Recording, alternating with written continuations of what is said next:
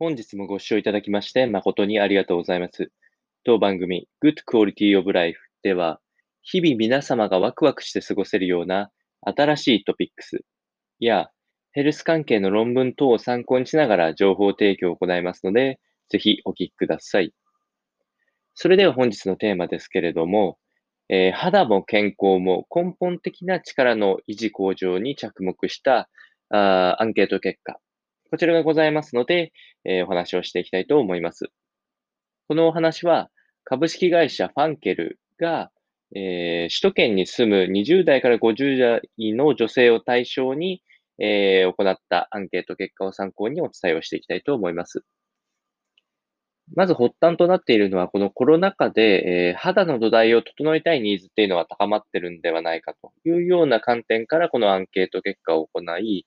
実際、この直近 2,3 ヶ月で自身の肌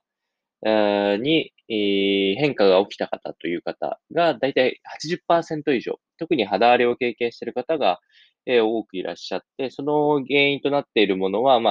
毛穴の詰まりやニキビ、かさつきなど、様々なものがあるんですけれども、確かに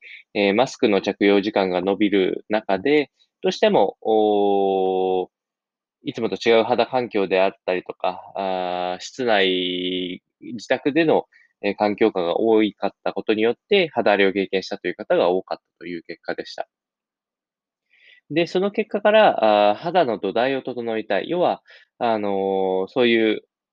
マスクをつける期間が伸びたとしても肌荒れが起きづらい強い肌を作っていくこと。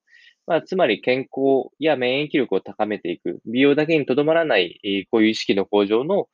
きっかけになったのではないかというふうに思います。その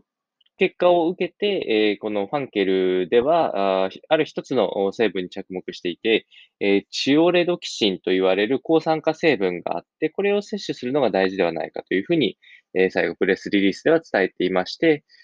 これはコラーゲンの繊維や弾性繊維、つまり肌の加齢に伴う張りとかの失われをなるべく防ぐような効果があるもの。最後、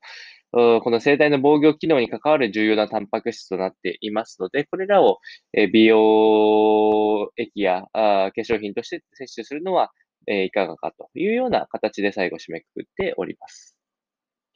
それでは本日の内容は以上となります。この番組の内容が少しでも面白いな、気になるなと思っていただいた方は、ぜひチャンネル登録、またはフォローの方よろしくお願いいたします。それではまた次回の放送でお会いしましょう。